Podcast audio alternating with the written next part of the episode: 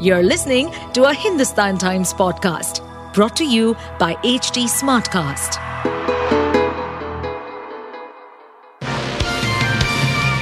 Hello, these are the top news for the day. The Supreme Court, during Tuesday's hearing on the petition regarding allegations of vote tampering in the Chandigarh mayoral polls, said that the eight defaced votes should be considered valid and a recounting should be conducted.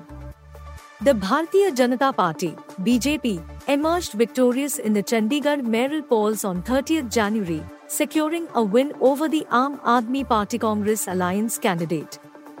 The returning officer declared eight votes from the coalition partners as invalid, sparking allegations of ballot tampering.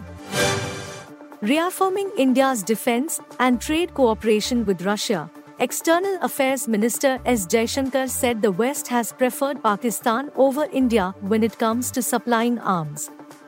Many Western countries have long preferred to supply Pakistan and not India. But that trend has changed in the past 10 or 15 years with the USA, for example. And our new purchases have diversified with the USA, Russia, France, and Israel as the main suppliers, he said. Prime Minister Narendra Modi on Tuesday inaugurated and laid the foundation stone for a slew of transformative projects worth 32,000 crore rupees for Jammu and Kashmir. These initiatives span a diverse array of sectors including health, education, transportation, energy, and civic infrastructure, among others.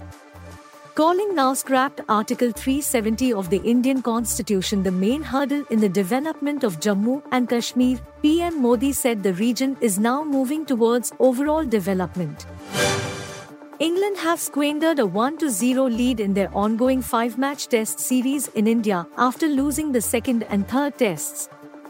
A defeat in the fourth test in Ranchi would confirm a series victory for India, and it looks like England captain Ben Stokes is ready to pull out all stops to ensure his team stay in the series.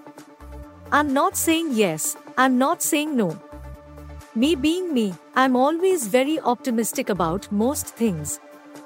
That will be a more detailed chat with the medical team about what workload I have done to pass me off as not being a massive risk, Stokes said. Actor couple Deepika Padukone and Ranveer Singh are reportedly expecting their first child. According to a source of the week, Deepika is in her second trimester. You were listening to the HT Daily News Wrap, a beta production brought to you by HT Smartcast. Please give us feedback on Instagram, Twitter, and Facebook at HT Smartcast or via email to podcasts at hindustantimes.com. Until next time. To stay updated on this podcast, follow us at HT Smartcast on all the major social media platforms.